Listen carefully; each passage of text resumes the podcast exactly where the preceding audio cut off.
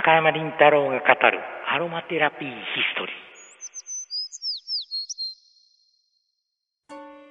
ー。アロマテラピー黎明期よりジャン・バルネ博士、ロバート・ティスランド、マルグリット・モーリーの著作や西洋辞典など30冊以上もの書籍の翻訳や執筆を手掛けた高山麟太郎氏。まさにアロマテラピー界の一義引きともいえる高山氏がアロマテラピーの歴史を語ります。移りゆく時代背景や思想と合わせて植物療法的アロマテラピーを読み解く対話型インタビュー番組です。はい、前回はですね、ジャン・バルネ博士がアロマテラピーに行き着くまでというかね、実際植物療法を行っていたジャン・バルネ博士がセンチルを動くことによって、抗生物質の脳には副作用があると、そういうのに気づいていったというところなんですが、そこから一歩さらに深めて現代にも通じるところとして、植物療法、植物芳香療法として、見た時のアロマテラピーというものは、どういう位置づけで考えればよいのかと、ある意味現代にね、通じてきたものとして、どのように見ようかという話を高山先生からいただいた。高山先生なりのこの現代でのアロマテラピーの、使い方というかですね、その解説を、していただこうという感じですね。はい、はい、もちろん現行の法律として治療というものは医者でなくちゃやっちゃいけないということになってます。それはその通りです。ですけれども自分でやる分にはこれは問題ありませんでしょうし、家族に施す場合にも問題はないと思います。でまたアロマテラピーを研究する人はこういう作用がある、例えばリターン作用といって胆のに効果がある作用だとか、あるいはその他いろんなところに強靭作用、心臓を丈夫にする作用だとか、いろんなものを研究書に書いてあります。そうするとこれは医者の分野じゃないかっていうふうに考える人が多いと思いますが、アロマテラピーというものの可能性というものを研究する上ではやはりそういう研究は欠かせないわけです。なるほどね。だけれども、実際にそれを行うかどうかというものはまた別問題でございましてね、はい、普通町で行っているアロマテラピーの療法というのは療法と言わずトリートメントと言っております。トリートメントというのは療法という意味ですから結局同じことなんですけれども、そういうふうに、言ってお医者さんのやってる分野は犯してませんよという意思表示をしているわけですよ。で私が考えるのにアロマテラピーというのは、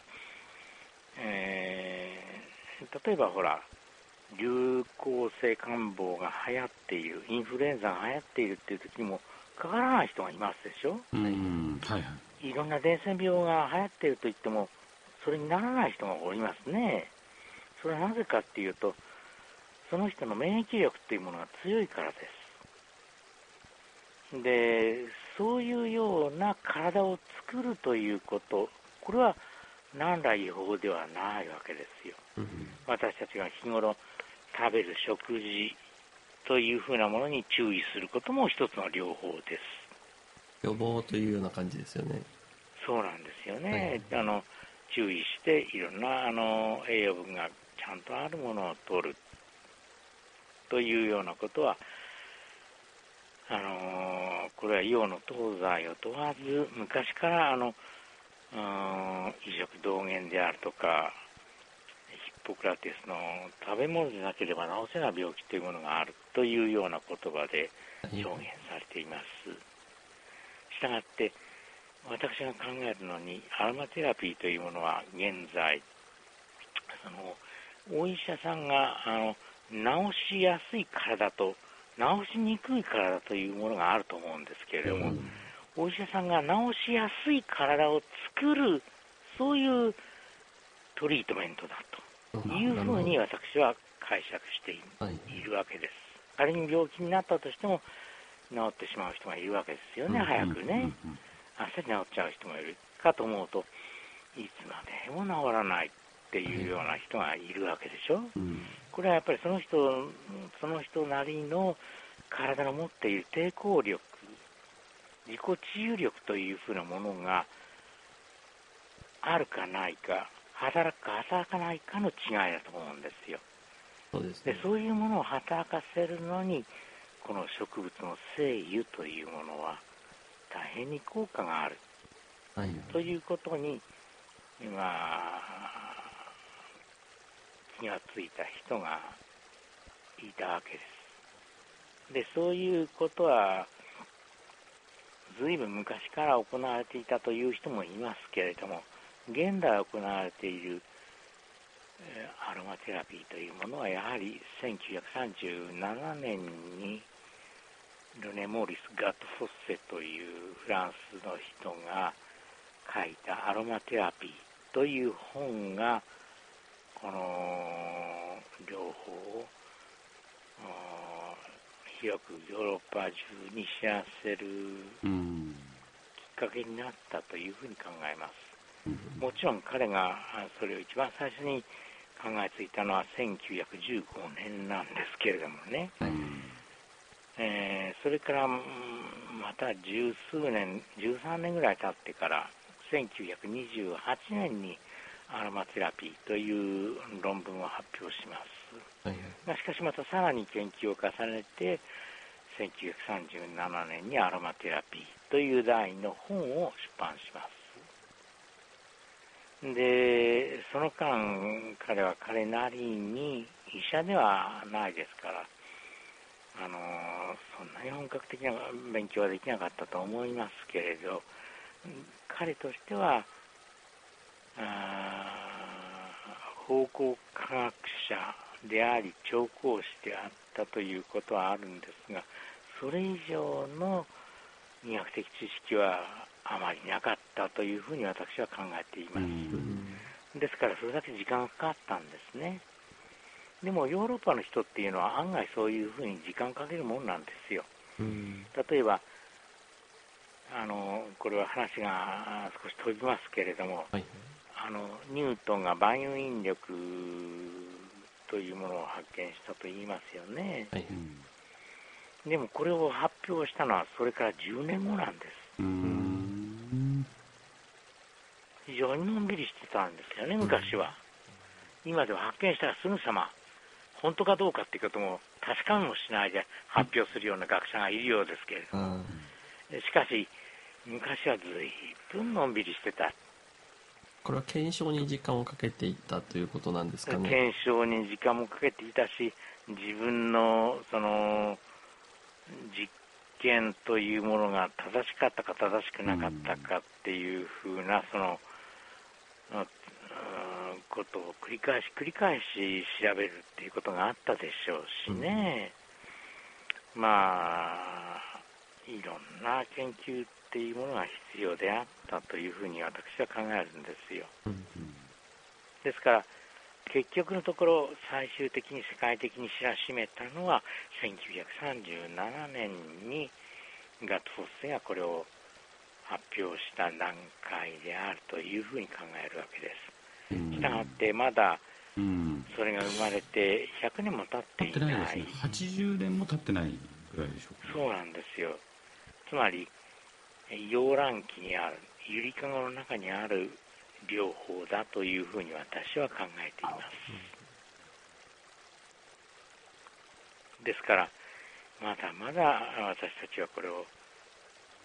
研究していかなければいけない。その可能性を探る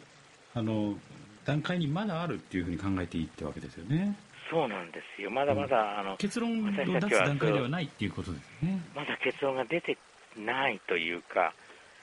ある点では結論が出てますけれども結論が出てない部分が随分ある。まあそれはどんな学問でも同じだって言えばそれまでなんですけれども、アロマテラピーに関してももちろんそういうことが言えます。従いまして私たちは一生懸命調べなくちゃいけないというわけなんですね。なるほど。アロマテラピーのですね、今の中で途中で出てきたのはあれですよね、健康に病気か病気になりやすい体と病気になりにくい体で、病気になりにくい体を作るのがアロマテラピーの役割じゃないかと。そうですね、はい、なるほど、うん、でまたそうですね、その療法という意味ではもう食事であるとか、うん、そういったもので植物療法というような形で活用するのはもう古代から行われてきたものであるっていうことです、うんうん、やはりその植物療法っていう観点で見ると、そのうちの一派、ね、派生した一派が芳香療法というふうに存在していて、うん、それが生活の中に、まあ、取り入れられるべきじゃないかと。そうそう、まあうん何かあった時に毎回食べ物を食べるってわけにはいかないですからね。ただそのね、日々暮らす中でね、野菜をどういう配分で食べようとかね、そうそうそうそう、体にどういうふうに取り入れようっていうのを考えながら1日3食食べてるとか、 その考え方の中で、うんアロマテラピーっていうのを生活の中に導入できないかと、うん、でそれが個々やる分に関しては、うん、何ら法律にお咎めを受けるものでも何でもないと。そうですね、またフォークスオーバーナイフスっていう映画があるんですけど、うんタイトルを訳すと手術に勝る食べ物みたいな、うん、食べ物によってまあ、手術もいらなくなるよみたいな、そういったこともあるので、そういうこのもう元から自然にあるものを取り入れていくことで、うんまあ、自分のメンテナンス用っていうのはもう方向療法も食事であるっていうのも一緒だってことですね。そうですね、はい、なるほど。でもまだアロマテラピーっていうのは本当80年そこそこだということがね、そうですねあればまだまだ本当にね、結論付けていく段階ではまだないっていうことがよくわかるお話でした。そうそう、はい、また来週。はい、また来週。